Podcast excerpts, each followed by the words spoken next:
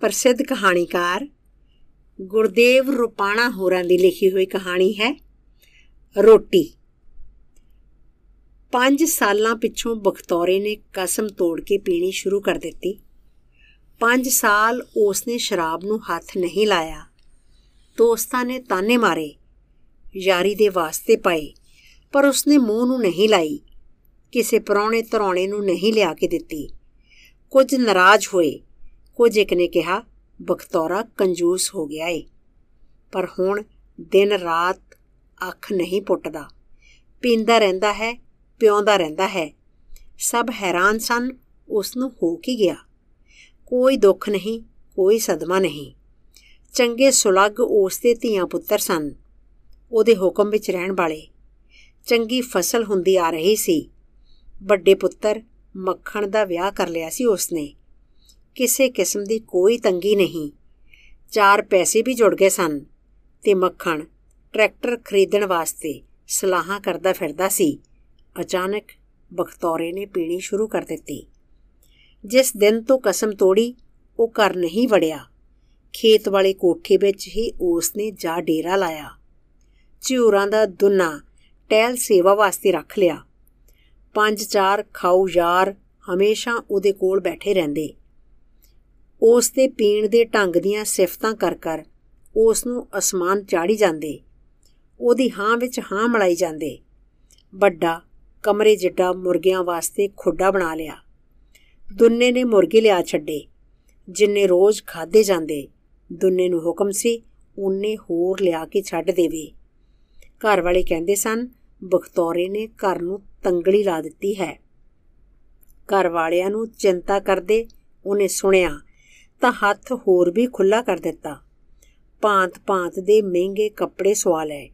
ਕੋਟ, ਪੈਂਟਾਂ ਅਚਕਨਾ ਜਿਹੜੇ ਉਹਦੇ ਪਿਓ ਦਾਦੇ ਨੇ ਕਦੇ ਵੇਖੇ ਵੀ ਨਹੀਂ ਸਨ ਤੇ ਜਿਹੜੇ ਬਖਤੌਰੇ ਨੂੰ ਪਾਉਣੇ ਵੀ ਨਹੀਂ ਸਨ ਆਉਂਦੇ। ਨਵੇਂ ਫੈਸ਼ਨ ਦੱਸਣ ਵਾਲੇ ਉਹਦੇ ਨਾਲ ਹੋਰ ਜੁੜ ਗਏ।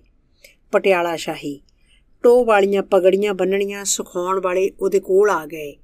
ਬਖਤੌਰੇ ਨੂੰ ਸਲਾਹਾਂ ਦਿੱਤੀਆਂ ਜਾਣ ਲੱਗੀਆਂ, ਜਿਨ੍ਹਾਂ ਦਾ ਨਤੀਜਾ ਬਖਤੌਰੇ ਨੇ ਕਾਲੇ ਭੂਰੇ ਬੂਟ ਖਰੀਦ ਲਏ, ਗੁਰਗਾਬੀਆਂ ਲੈ ਲਈਆਂ, ਭਾਂਤ ਭਾਂਤ ਦੀਆਂ ਤਿੱਲੇ ਵਾਲੀਆਂ ਜੁੱਤੀਆਂ ਖਰੀਦ ਲਿਆਂਦੀਆਂ, ਕਸੂਰੀ ਖੁੱਸੇ ਮੁਖਸਰੀ ਕੋਨੀਆਂ ਫਾਜ਼ਿਲਕਾ ਦੀਆਂ ਕੰਨਿਆਂ ਵਾਲੀਆਂ।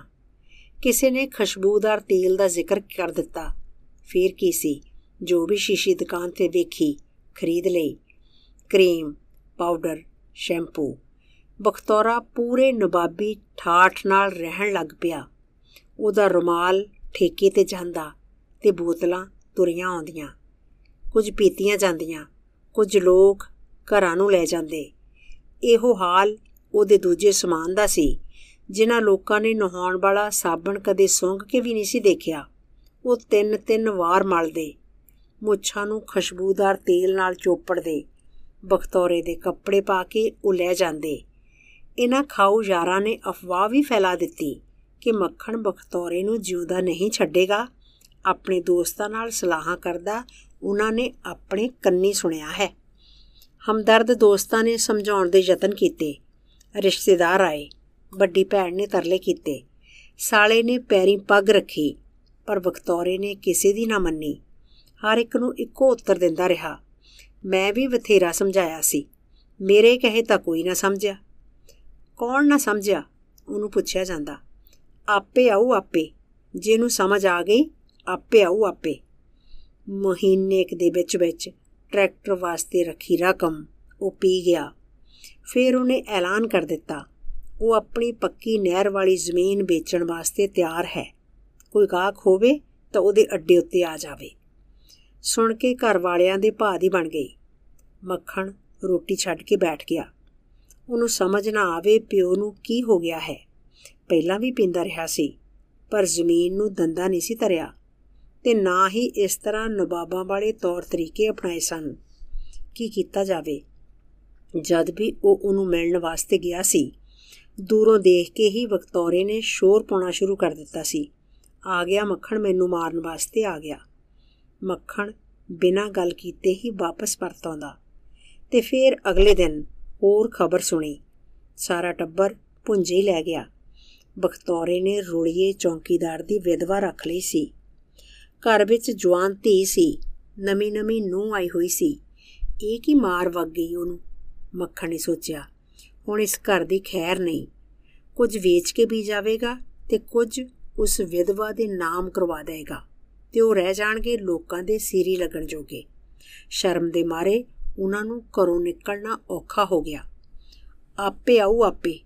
ਮੱਖਣ ਨੇ ਪਿਓ ਦੀ ਗੱਲ ਯਾਦ ਕੀਤੀ। ਕੌਣ ਆਉ ਤੇ ਹੁਣ ਉਹ ਵਿਧਵਾ ਲੈ ਆਇਆ ਹੈ। ਹੋਵੇ ਨਾ ਹੋਵੇ, ਝਗੜਾ ਕੋਈ ਬੇਬੇ ਨਾਲ ਹੀ ਹੈ, ਉਹਨੇ ਸੋਚਿਆ। ਮੱਖਣ ਤੇ ਬਖਤੌਰਾ ਇਕੱਠੇ ਹੀ ਖੇਤ ਵਿੱਚ ਕੰਮ ਕਰਿਆ ਕਰਦੇ ਸਨ। ਭਰਾਵਾਂ ਵਾਂਗ ਲੱਗਦੇ ਸਨ ਤੇ ਦੋਸਤਾਂ ਵਾਂਗ ਰਹਿੰਦੇ ਸਨ। ਕੰਮ ਬੰਦ ਕਰਨ ਤੋਂ ਪਹਿਲਾਂ ਬਖਤੌਰੇ ਨੇ ਚੁੱਪ ਵਟ ਲਈ ਸੀ। ਚੁੱਪਚਾਪ ਉਹ ਗੁਆਚੀ ਗਾਂ ਵਾਂਗ ਫਿਰਦਾ ਰਹਿੰਦਾ। ਇੱਕ ਦਿਨ ਉਹ ਚਾਦਰ ਤਾਣ ਕੇ ਲੇਟ ਗਿਆ। ਸਾਰਾ ਦਿਨ ਖੇਤ ਨਾ ਗਿਆ ਤੇ ਅਗਲੇ ਦਿਨ ਪਤਾ ਲੱਗਿਆ ਉਹਨੇ ਪੀਣੀ ਸ਼ੁਰੂ ਕਰ ਦਿੱਤੀ ਹੈ, ਮੱਖਣ ਨੇ ਯਾਦ ਕੀਤਾ। ਇਹ ਉਹਨਾਂ ਦਿਨਾਂ ਦੀ ਗੱਲ ਹੈ ਜਦ ਮੱਖਣ ਦੀ ਵੋਟੀ ਮੁਕਲਾਵੇ ਤੋਂ ਦੂਜੀ ਵਾਰ ਆਈ ਹੋਈ ਸੀ। ਸਾਰਾ ਪਰਿਵਾਰ ਖੁਸ਼ ਸੀ। ਇੱਕ ਦੂਜੇ ਨੂੰ ਵਧੇਰੇ ਪਿਆਰ ਸਤਿਕਾਰ ਨਾਲ ਪੇਸ਼ ਆਉਂਦੇ। ਛੋਟੇ ਨਿਆਣੇ ਭਾਬੀ ਦੇ ਚਾਹ ਵਿੱਚ ਸਭ ਕੰਮ ਹੱਸਦੇ-ਹੱਸਦੇ ਕਰ ਲੈਂਦੇ। ਸਕੂਲ ਜਾਣ ਵੇਲੇ ਵਿਟਰਦੇ ਨਾ, ਇੱਕ ਦੂਜੇ ਨਾਲ ਝਗੜਾ ਨਾ ਕਰਦੇ। ਬਖਤੌਰਾ ਬੜੇ ਧਿਆਨ ਨਾਲ ਤੁਰਦੀ ਫਿਰਦੀ ਵੋਟੀ ਨੂੰ ਵੇਖਦਾ। ਉਹਨਾਂ ਦਿਨਾਂ ਵਿੱਚ ਉਹ ਮੱਖਣ ਦੀ ਮਾਂ ਨੂੰ ਨਵੇਂ ਸਾਫ਼ ਕੱਪੜੇ ਪਾਉਣ ਵਾਸਤੇ ਕਹਿੰਦਾ ਸੁਣਿਆ ਗਿਆ ਸੀ, ਤੂੰ ਵੀ ਕਦੇ ਚੱਜ ਦਾ ਝੱਗਾ ਚੁੰਨੀ ਪਾ ਲਿਆ ਕਰ। ਸਵੇਰੇ ਸਵੇਰੇ ਸਭ ਵਾਸਤੇ ਦਾਤਣਾ ਲਿਆ ਕੇ ਦਿੰਦਾ ਤੇ ਮੱਖਣ ਦੀ ਮਾਂ ਨੂੰ ਵੀ ਦਾਤਣ ਕਰਨ ਵਾਸਤੇ ਕਹਿੰਦਾ ਉਹਨਾਂ ਦਿਨਾਂ ਵਿੱਚ ਇੱਕ ਹੋਰ ਤਬਦੀਲੀ ਘਰ ਵਿੱਚ ਆਈ ਹੋਈ ਸੀ। ਖੇਤੋਂ ਆ ਕੇ ਬਖਤੌਰਾ ਬੈਠਕ ਵਿੱਚ ਬੈਠ ਜਾਂਦਾ। ਉਹਦੇ ਨਹਾਉਣ ਵਾਸਤੇ ਪਾਣੀ ਪੁੱਜ ਜਾਂਦਾ। ਧੋਤੇ ਹੋਏ ਕੱਪੜੇ ਦਿੱਤੇ ਜਾਂਦੇ। ਨਹਾ ਕੇ ਕੱਪੜੇ ਬਦਲ ਕੇ ਉਹ ਲੇਟਿਆ ਲੇਟਿਆ ਰੋਟੀ ਦੀ ਉਡੀਕ ਕਰਦਾ। ਸਭ ਨੂੰ ਥਾਂ-ਥਾਂ ਰੋਟੀ ਪਰੋਸ ਕੇ ਮੱਖਣ ਦੀ ਮਾਂ ਬਖਤੌਰੇ ਨੂੰ ਰੋਟੀ ਖਵਾਉਣ ਜਾਇਆ ਕਰਦੀ ਸੀ। ਉਹ ਖਾਂਦਾ ਰਹਿੰਦਾ ਤੇ ਉਹ ਉਹਦੇ ਕੋਲ ਬੈਠੀ। ਨਿੱਕੀਆਂ-ਨਿੱਕੀਆਂ ਗੱਲਾਂ ਕਰਦੀ ਰਹਿੰਦੀ। ਪਿੰਡ ਦੇ ਸਮਾਚਾਰ ਦੱਸਦੀ ਰਹਿੰਦੀ। ਘਰ ਬਾਰੇ ਸਲਾਹਾਂ ਵੀ ਇਸੇ ਵਕਤ ਹੁੰਦੀਆਂ। ਇੱਕ ਸ਼ਾਮ ਮੱਖਣ ਦੀ ਮਾਂ ਰੋਟੀ ਖਵਾਉਣ ਨਾ ਗਈ। ਉਹਨੇ ਮੱਖਣ ਤੋਂ ਛੋਟੇ ਵੀਰੇ ਨੂੰ ਕਿਹਾ, ਲੈ ਵੇ ਵੀਰਿਆ ਆਪਣੇ ਬਾਪੂ ਨੂੰ ਰੋਟੀ ਦੇ ਆ। ਦੁੱਧ ਗਰਮ ਹੋਇਆ ਤਾਂ ਗੜਬੀ ਭਰ ਕੇ ਮੱਖਣ ਦੀ ਮਾਂ ਨੇ ਵੀਰੇ ਦੇ ਹੱਥ ਭੇਜ ਦਿੱਤੀ। ਤੇਰੀ ਬੇਬੇ ਅੱਜ ਤਕੜੀ ਨਹੀਂ? ਬਖਤੌਰੇ ਨੇ ਪੁੱਛਿਆ। ਤਕੜੀ ਆ। ਉਹ ਚੁੱਪ ਰਿਹਾ। ਮੱਖਣ ਨੂੰ ਯਾਦ ਸੀ, ਪਹਿਲਾਂ ਦੁੱਧ ਵੀ ਉਹਦੀ ਬੇਬੇ ਹੀ ਦੇਣ ਜਾਇਆ ਕਰਦੀ ਤੇ ਕਾਫੀ ਚਿਰ ਲਾ ਕੇ ਮੁੜਿਆ ਕਰਦੀ ਸੀ। ਆ ਕੇ ਬਿਨਾਂ ਕਿਸੇ ਦੇ ਪੁੱਛਣ ਤੋਂ ਕਿਹਾ ਕਰਦੀ ਸੀ, ਮੈਂ ਆਖਿਆ ਗੜਵੀ ਲੈ ਕੇ ਜਾਉਂ। ਰਾਤ ਨੂੰ ਕੁੱਤੇ ਧੂਈ ਫਿਰਨਗੇ ਦੁੱਧ ਦੀ ਲਿਬੜੀ ਨੂੰ। ਉਸ ਪਿੱਛੋਂ ਹਰ ਰੋਜ਼ ਕਦੀ ਕੋਈ ਤੇ ਕਦੀ ਕੋਈ ਬਖਤੌਰੇ ਵਾਸਤੇ ਰੋਟੀ ਤੇ ਦੁੱਧ ਲੈ ਕੇ ਜਾਂਦਾ। ਉਹਨਾਂ ਦੀ ਬੇਬੇ ਆਪ ਨਾ ਜਾਂਦੀ। ਇੱਕ ਰਾਤ ਬਖਤੌਰੇ ਨੇ ਦੁੱਧ ਪੀਣ ਤੋਂ ਇਨਕਾਰ ਕਰ ਦਿੱਤਾ। ਮੱਖਣ ਦੀ ਮਾਂ ਨੇ ਆਪ ਜਾ ਕੇ ਦੁੱਧ ਪੀਣ ਵਾਸਤੇ ਨਾ ਮਨਾਇਆ। ਅਗਲੀ ਰਾਤ ਵੀ, ਤੇ ਫਿਰ ਹਰ ਰੋਜ਼ ਉਹ ਦੁੱਧ ਮੋੜ ਦਿੰਦਾ ਤੇ ਚੁੱਪ ਕਰਕੇ ਤੁਰਿਆ ਫਿਰਦਾ, ਗੁਆਚੀ ਗਾਂ ਵਾਂਗ। ਇਨਾਂ ਦਿਨਾਂ ਵਿੱਚ ਮੱਖਣ ਨੇ ਮਾਪਿਓ ਨੂੰ ਦੋ ਤਿੰਨ ਵਾਰ ਕੋਸਰ-ਮੁਸਰ ਕਰਦੇ ਵੀ ਸੁਣਿਆ। ਉਸ ਨੂੰ ਵੇਖ ਕੇ ਉਹ ਚੁੱਪ ਹੋ ਜਾਂਦੇ, ਜਿਵੇਂ ਕਿਸੇ ਭੇਤ ਵਾਲੀ ਗੱਲ ਤੇ ਬਹਿਸ ਕਰ ਰਹੇ ਹੋਣ। ਜਿੱਥੇ ਬਖਤੌਰਾ ਇਕੱਲਾ ਹੁੰਦਾ, ਉਹ ਉੱਥੇ ਜਾਣ ਤੋਂ ਵੀ ਕਤਰਾਉਂਦੀ। ਦੋ ਹਫ਼ਤੇ ਚੁੱਪ ਵਟ ਕੇ ਬਖਤੌਰੇ ਨੇ ਕਸਮ ਤੋੜ ਕੇ ਪੀਣੀ ਸ਼ੁਰੂ ਕਰ ਦਿੱਤੀ। ਦਿਨ ਰਾਤ ਪੀਂਦਾ ਰਹਿੰਦਾ ਪਿਉਂਦਾ ਰਹਿੰਦਾ ਚਿਉਰਾਂ ਦਾ ਦੁੰਨਾ ਟੈਲ ਸੇਵਾ ਵਾਸਤੇ ਰੱਖ ਲਿਆ। ਉਹ ਉਹਦੇ ਸਾਰੇ ਕੰਮ ਕਰਦਾ, ਰੋਟੀ ਬਣਾਉਂਦਾ, ਕੱਪੜੇ ਧੋਂਦਾ ਤੇ दारू ਲਿਆ ਕੇ ਦਿੰਦਾ। ਲੋੜ ਪੈਣ ਤੇ ਗਾ ਕੇ ਵੀ ਸੁਣਾਉਂਦਾ। ਹੁਣ ਉਹ ਰੋਲੀਏ ਚੌਂਕੀਦਾਰ ਦੀ ਵਿਧਵਾ ਨੂੰ ਲੈ ਆਇਆ। ਤਾਂ ਮੱਖਣ ਨੂੰ ਘਰ ਦੀ ਬਰਬਾਦੀ ਦਿਸਣ ਲੱਗ ਪਈ। ਟਰੈਕਟਰ ਵਾਸਤੇ ਜੋੜੀ ਰਕਮ ਖਤਮ ਹੋ ਗਈ ਤਾਂ ਜ਼ਮੀਨ ਵੇਚਣ ਤੇ ਉਤਰ ਆਇਆ। ਮਾਂ, ਮੇਰੀ ਉਮਰ ਕਿੰਨੀ ਹੈ? ਮੱਖਣ ਨੇ ਅਚਾਨਕ ਪੁੱਛਿਆ। ਆਉਂਦੇ ਭਾਦੋ ਨੂੰ 20 ਦਾ ਹੋ ਜਾਏਗਾ। 20 ਤੇ 20 40 ਮੱਖਣ ਨੇ ਮਾਂ ਨੂੰ ਸੁਣਾ ਕੇ ਸੋਚਿਆ। 40 ਜਾਂ ਇੱਕ ਅੱਧ ਸਾਲ ਫालतू ਹੋਵੇਗਾ? ਬੇਬੇ, ਤੈਨੂੰ ਆਈ ਨੂੰ ਕਿੰਨੇ ਵਰੇ ਹੋ ਗਏ? ਮੱਖਣ ਨੇ ਦੂਜਾ ਸਵਾਲ ਕੀਤਾ। ਮੈਂ ਕੋਈ ਵਈਆਂ ਫਰੋਲ ਦੀ ਬੈਠੀ ਐ ਜਾ ਕੇ ਪੁੱਛ ਲੈ ਜਿਹੜਾ ਲੈ ਕੇ ਆਇਆ ਸੀ। ਮਾਂ ਨੇ ਚਿੜ ਕੇ ਕਿਹਾ ਵਈਆਂ ਵੀ ਹੁਣ ਫਰੋਲਣੀਆਂ ਪੈਣਗੀਆਂ।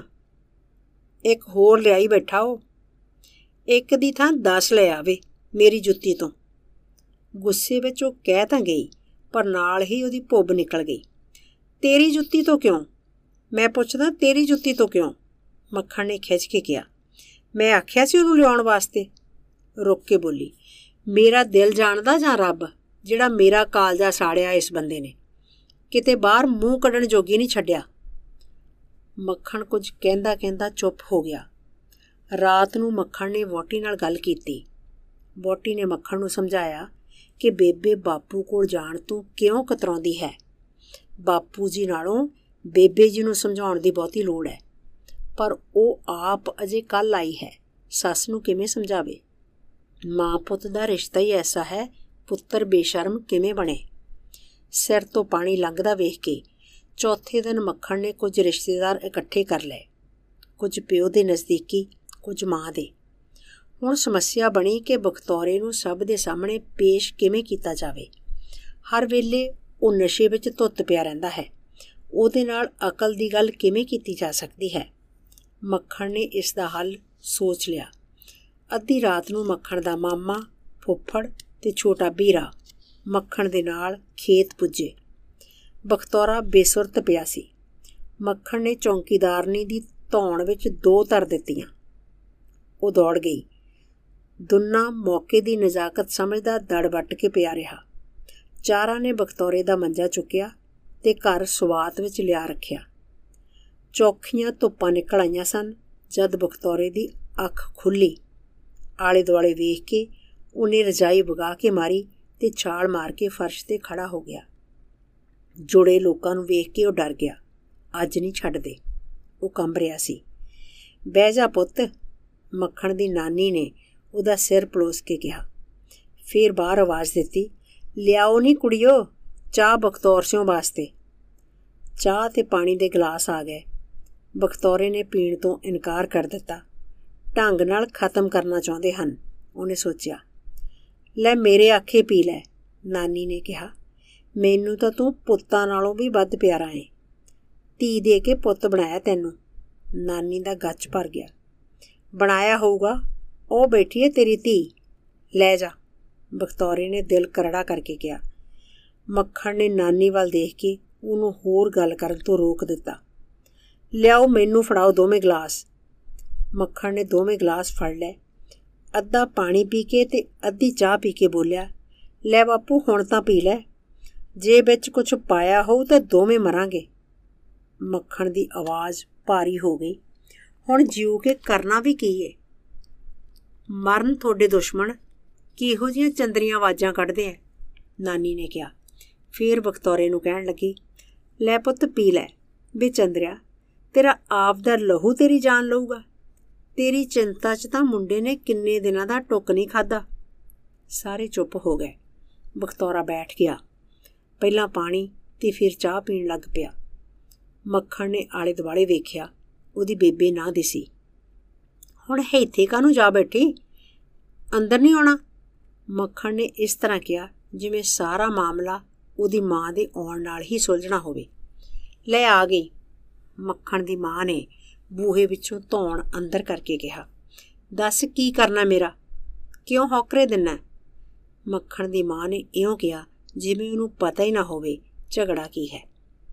ਤੈਨੂੰ ਨਹੀਂ ਪਤਾ ਕੀ ਕਰਨਾ ਤੇਰਾ? ਮੱਖਣ ਨੇ ਕਿਹਾ, ਤੇਰੇ ਹੀ ਤਾਂ ਸਾਰੇ ਪਿੱਟਣੇ ਪਏ ਆ। ਆਂਦੀ ਹੈ ਕੀ ਕਰਨਾ ਮੇਰਾ? ਮੱਖਣ ਨੇ ਸ਼ੁਰੂ ਤੋਂ ਹੀ ਪਿਓ ਦਾ ਪੱਖ ਲੈਣਾ ਸ਼ੁਰੂ ਕਰ ਦਿੱਤਾ। ਜਿਵੇਂ ਉਹਨੂੰ ਦਿਸਦਾ ਹੋਵੇ, ਜੋ ਕੁਝ ਉਸਨੇ ਇਸ ਹਾਲਤ ਵਿੱਚ ਕੀਤਾ ਹੈ, ਠੀਕ ਹੀ ਕੀਤਾ ਹੈ। ਟਰੈਕਟਰ ਦੀ ਰਕਮ ਨਾਲੋਂ ਉਹਨੂੰ ਜ਼ਮੀਨ ਦੀ ਬਹੁਤੀ ਚਿੰਤਾ ਸੀ। ਚੁੱਪ ਕਰਕੇ ਬੈਠਾ ਰਹਿ। ਮਾਂ ਬੋਲੀ, ਪਾਏ ਆ ਮੇਰੇ ਪਿੱਟਣੇ। ਇਹਨਾਂ ਨੂੰ ਚੁੱਪ ਕਰਕੇ ਬੈਠਣ ਵਾਸਤੇ ਇਕੱਠੇ ਕੀਤਾ? ਮੱਖਣ ਨੇ ਸਾਰਿਆਂ ਵੱਲ ਇਸ਼ਾਰਾ ਕਰਕੇ ਕਿਹਾ, ਚੰਗਾ ਪਾ ਰੌਲਾ। ਨਾ ਕਰ ਚੁੱਪ। ਕੋਠੇ ਤੇ ਚੜ ਕੇ ਵਜਾ ਢੋਲ। ਢੋਲ ਵੱਜਣ ਵਿੱਚ ਕੋਈ ਕਸਰ ਰਹਿ ਗਈ ਏ? ਅਜੇ ਹੋਰ ਵਜਾਉਣ ਨੂੰ ਆਂਦੀ ਆ? ਮੱਖਣ ਨੇ ਕਿਹਾ, ਤੂੰ ਪਿਓ ਨਾਲ ਗੱਲ ਕਰ ਮੱਖਣ। ਇਹਨੂੰ ਵਿਚਾਰੀ ਨੂੰ ਕਿਉਂ ਕੁੱਦ-ਕੁੱਦ ਪੈਣਾ ਮੱਖਣ ਦੇ ਮਾਮੇ ਨੇ ਭੈਣ ਦੀ ਲਾਪਾ ਹੁੰਦੀ ਵੇਖ ਕੇ ਕਿਹਾ, ਦੋਹਾਂ ਨਾਲ ਕਰਨੀ ਪਊਗੀ ਤੇ ਬੇਬੇ ਨਾਲ ਬਹੁਤੀ। ਮੱਖਣ ਨੇ ਦ੍ਰਿੜਤਾ ਨਾਲ ਕਿਹਾ, ਕਰ ਪੁੱਤ, ਕਰ। ਨਾਨੀ ਨੇ ਤਾਇਦ ਕੀਤੀ। ਤੂੰ ਹੁਣ ਸੁੱਖ ਨਾਲ ਸਿਆਣਾ ਹੋ ਗਿਆ ਦੋਹਾਂ ਨੂੰ ਸਮਝਾਉਣ ਜੋਗਾ। ਫੇਰ ਰੁੱਕ ਕੇ ਬੋਲੀ, ਇਹ ਤਾਂ ਠੰਡੇ ਦੁੱਧ ਨੂੰ ਫੂਕਾ ਮਾਰ-ਮਾਰ ਕੇ ਪੀਂਦੇ ਐ। ਇਹੋ ਜਿਹਾ ਸਲੱਗ ਤੁਹਾਡਾ ਪੁੱਤ ਨਿਕਲਿਆ ਜਿਨੇ ਜੰਮਦੇ ਹੀ ਸਾਰਾ ਖਲਜਗਨ ਸੰਭਾਲ ਲਿਆ ਤੇ ਤੁਹਾਨੂੰ ਬੇਲੇ ਛੱਡਤਾ ਲੜਨ ਵਾਸਤੇ। ਮਾਂ ਪਿਓ ਔਲਾਦ ਨੂੰ ਸਮਝਾਉਂਦੇ ਤਾਂ ਵੇਖੇ ਸੀ। ਇੱਥੇ ਉਲਟੀ ਰਵੀਰਾ ਚੱਲ ਪਿਆ। ਇੱਕ ਵਾਰ ਫੇਰ ਚੁੱਪ ਵਰਤ ਗਈ। ਕੀ ਝਗੜਾ ਤੁਹਾਡਾ? ਮੱਖਣ ਦੇ ਫੁੱਫੜ ਨੇ ਚੁੱਪ ਤੋੜੀ। ਕੀ ਹੋਣਾ ਸੀ ਵੀਰ? ਐਵੇਂ ਵਾਧੂ ਚ ਟੁੱਕ ਨਹੀਂ ਹਜਮ ਹੁੰਦਾ। ਮੱਖਣ ਦੀ ਬੇਬੇ ਬੋਲੀ। ਬੇਬੇ ਗੱਲ ਸੁਣੀ ਸਿਆਣੀ ਬਣ ਕੇ। ਮੱਖਣ ਨੂੰ ਸੁੱਝ ਨਹੀਂ ਸੀ ਰਿਹਾ। ਬਡੇਰੀ ਉਮਰ ਦੇ ਲੋਕਾਂ ਵਿੱਚ ਕਿਵੇਂ ਗੱਲ ਕਰੇ?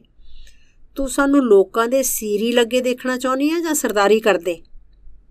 ਇਹ ਪੁੱਛਣ ਵਾਲੀ ਗੱਲ ਹੈ। ਮਾਂ ਡੈਣ ਹੋਊਗੀ ਤਾਂ ਔਲਾਦ ਵਾਸਤੇ ਨਹੀਂ, ਬੇਬੇ ਨੇ ਕਿਹਾ। ਫੇਰ ਤੂੰ ਬਾਪੂ ਨੂੰ ਰੋਟੀ ਟੁੱਕ ਕਿਉਂ ਨਹੀਂ ਫੜਾਉਂਦੀ? ਕਿਉਂ ਚਰਦੇ ਬਗ 'ਚ ਸ਼ੀ ਪਾਉਣੀ ਏ? ਮੱਖਣ ਨੇ ਜਿਹੜੀ ਗੱਲ ਬਹੁਤ ਔਖੀ ਸੋਚੀ ਸੀ, ਉਹ ਬੜੀ ਸੌਖੀ ਤਰ੍ਹਾਂ ਆਖੀ ਗਈ। ਮੈਂ ਪਾਈ ਐ ਚਰਦੇ ਵਗ 'ਚ ਸ਼ੀ। ਮੱਖਣ ਦੀ ਮਾਂ ਨੇ ਹੱਠ ਕਰਨ ਵਾਂਗ ਕਿਹਾ, ਤੂੰ ਹੀ ਸਾਰਾ ਕੰਮ ਖਰਾਬ ਕੀਤਾ ਮੱਖਣ ਨੇ ਗਰਮ ਹੋ ਕੇ ਕਿਹਾ, ਲੈ ਵੇ ਵੀਰਿਆ ਪਿਓ ਨੂੰ ਰੋਟੀ ਦੇ ਆ ਲੈ ਵੇ ਛਿੰਦਿਆ, ਪਿਓ ਨੂੰ ਦੁੱਧ ਦੇ ਆ ਮੱਖਣ ਨੇ ਮਾਂ ਦੀ ਸਾਂਗ ਲਾਈ ਤੇ ਆਪਣੀ ਗੱਲ ਦਾ ਅਸਰ ਦੇਖਣ ਵਾਸਤੇ ਸਭ ਦੇ ਮੂੰਹਾਂ ਵੱਲ ਦੇਖਿਆ। ਤੇਰੇ ਤੋਂ ਨਹੀਂ ਫੜਾਈ ਜਾਂਦੀ ਰੋਟੀ ਹੁਣ? ਅਖੇ ਨੂੰ ਆ ਗਈ ਏ।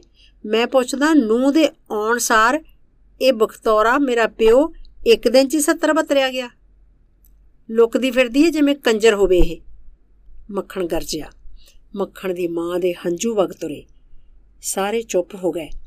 ਨਾਨੀ ਬੋਲੀ, ਕੁੜੀਏ, ਮੁੰਡਾ ਸੱਚ ਕਲਪਦਾ ਪੱਤਾ ਬਣਾ ਕੇ ਕਿਸੇ ਵਟ ਤੁਰੀ ਫਰੀ। ਕਿਸੇ ਨੇ ਟਕੇ ਦਾ ਨਹੀਂ ਮਨ ਭਿਉਣਾ ਬੰਦੇ ਦੇ ਸਿਰ ਤੇ ਤੀਵੀਂ ਰਾਜ ਕਰਦੀ ਹੁੰਦੀ ਏ। ਤੇ ਬੰਦਾ ਤੂੰ ਕਰਤਾ ਦੂਰ। ਇਉਂ ਕਿਵੇਂ ਗੱਲ ਬਣੋ? ਮੱਖਣ ਦੀ ਮਾਂ ਉੱਠ ਕੇ ਬਾਹਰ ਜਾਣ ਲੱਗੀ, ਤਾਂ ਮੱਖਣ ਨੇ ਰੋਕ ਲਿਆ। ਹੁਣ ਗੱਲ ਕਿਸੇ ਬੰਨੇ ਲਾ ਕੇ ਬਾਹਰ ਜਾਈ। ਤੈਨੂੰ ਕੋਈ ਸਮਝ ਆਈ ਕਿ ਨਹੀਂ? ਕੋਈ ਤੇਰਾ ਤਰਾਜ ਹੈ ਤਾਂ ਹੁਣ ਦੱਸ ਦੇ। ਮੱਖਣ ਨੇ ਨਰਮ ਪੈ ਕੇ ਕਿਹਾ। ਸ਼ਰਮਸਾਰ ਹੋਈ, ਉਹ ਉਂਦੀ ਪਾ ਕੇ ਬੈਠੀ ਰਹੀ। ਇਹਨੂੰ ਕੀ ਤਰਾਜ ਹੋਣਾ ਨਾਨੀ ਨੇ ਧੀ ਵੱਲੋਂ ਯਕੀਨ ਦਵਾਇਆ। ਇਹਦਾ ਡਰ ਮੈਂ ਦੂਰ ਕਰ ਦੂੰਗੀ। ਇਹਦਾ ਡਰ ਵੀ ਸੱਚ ਹੈ, ਪਰ ਭਾਈ ਬੀਬੀ ਆਪ ਦਾ ਘਰ ਸੰਭਾਲੋ। ਜੱਗ ਹਸਾਈ ਨਾ ਕਰਵਾਓ। ਬਖਤੌਰ ਸਿੰਘ ਦੀ ਉਮਰ ਦੇ ਤਾਂ ਕਿਸੇ ਦੇ ਆਖਣ ਵਾਂਗੂ ਹਾਲੇ ਕੁਆਰੇ ਫਿਰਦੇ ਐ। ਪਰ ਇਹ ਬੋਲਦੀ ਕਿਉਂ ਨਹੀਂ? ਮੱਖਣ ਨੇ ਗੁੱਸਾ ਦਬਾ ਕੇ ਕਿਹਾ, ਬੋਲਾਂ ਕੀ? ਤੂੰ ਤਾਂ ਬੇਸ਼ਰਮ ਹੋ ਗਿਆ। ਮੇਰੇ ਤੋਂ ਨਹੀਂ ਤੇਰੇ ਵਾਂਗੂ ਜੀਵ ਮਾਰੀ ਜਾਂਦੀ। ਮੱਖਣ ਦੀ ਬੇਬੇ ਨੇ ਅਸਹਿਮਤ ਹੋ ਕੇ ਸਹਿਮਤੀ ਪ੍ਰਗਟ ਕਰ ਦਿੱਤੀ। ਮੈਂ ਜਿਨ੍ਹਾਂ ਦਾ ਭਲਾ ਸੋਚਦੀ ਸੀ, ਉਹੀ ਆਨੇ ਕੱਢਦੇ ਆ। ਇੱਕ ਵਾਰ ਫੇਰ ਸਾਰੇ ਚੁੱਪ ਹੋ ਗਏ। ਸ਼ਾਇਦ ਇਹ ਸੋਚਣ ਵਾਸਤੇ ਕਿ ਮੱਖਣ ਦੀ ਮਾਂ ਕਿਵੇਂ ਭਲਾ ਸੋਚਦੀ ਸੀ। ਮੱਖਣ ਨੂੰ ਮਾਂ ਉੱਤੇ ਤਰਸ ਆ ਗਿਆ। ਫਿਰ ਉਹ ਪਿਓ ਉੱਤੇ ਵਰ ਪਿਆ। ਅੱਛਾ ਸਾਬ ਪਿਤਾ ਜੀ। ਮੱਖਣ ਨੇ ਤਿੱਖੀ ਨਸ਼ਤਰ ਚੁਬੋਈ। ਮੇਰਾ ਯਾਰ ਪੁੱਤ, ਮੇਰਾ ਭਰਾਵਾਂ ਵਰਗਾ ਪੁੱਤ। ਆਂਦੇ ਦਾ ਮੂੰਹ ਨਹੀਂ ਸੀ ਥੱਕਦਾ। ਮੈਂ ਪੁੱਛਦਾ, ਯਾਰ ਪੁੱਤ ਨਾਲ ਇੱਕ ਵਾਰ ਵੀ ਗੱਲ ਨਾ ਕੀਤੀ ਗਈ? ਮੁੱਲ ਦੀ ਤੀਵੀਂ ਲਿਆ ਕੇ ਲੋਕਾਂ ਨੂੰ ਦੁੱਲਾ ਬਣ ਬਣ ਕੇ ਵਿਖਾਉਣਾ ਆਪਦੇ ਟੱਬਰ ਤੋਂ ਰੋਟੀ ਨਾ ਲਈ ਗਈ? ਮੱਖਣ ਉਬਲਦੀ ਲੁੱਕ ਵਾਂਗ ਬੁਲਬੁਲੇ ਛੱਡਣ ਲੱਗਿਆ। ਜੇ ਬਹੁਤਾ ਹੀ ਔਖਾ ਹੈ ਤਾਂ ਦੂਜਾ ਵਿਆਹ ਕਰ ਦਿੰਨੇ ਆ ਤੇਰਾ। ਸਿੱਧੀ ਤਰ੍ਹਾਂ ਘਰ ਲਿਆ ਕੇ ਰੱਖ।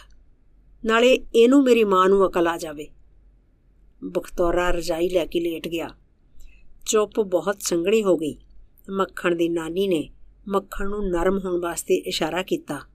ਤਣਾਅ ਘੱਟ ਕਰਨ ਵਾਸਤੇ ਮੱਖਣ ਨੇ ਛੋਟੇ ਭਰਾ ਨੂੰ ਕਿਹਾ, ਜਾ ਵੀਰਿਆ, ਖੇਤੋਂ ਸਾਹਬ ਦੇ ਕੋਟ ਚੁੱਕ ਲਿਆ।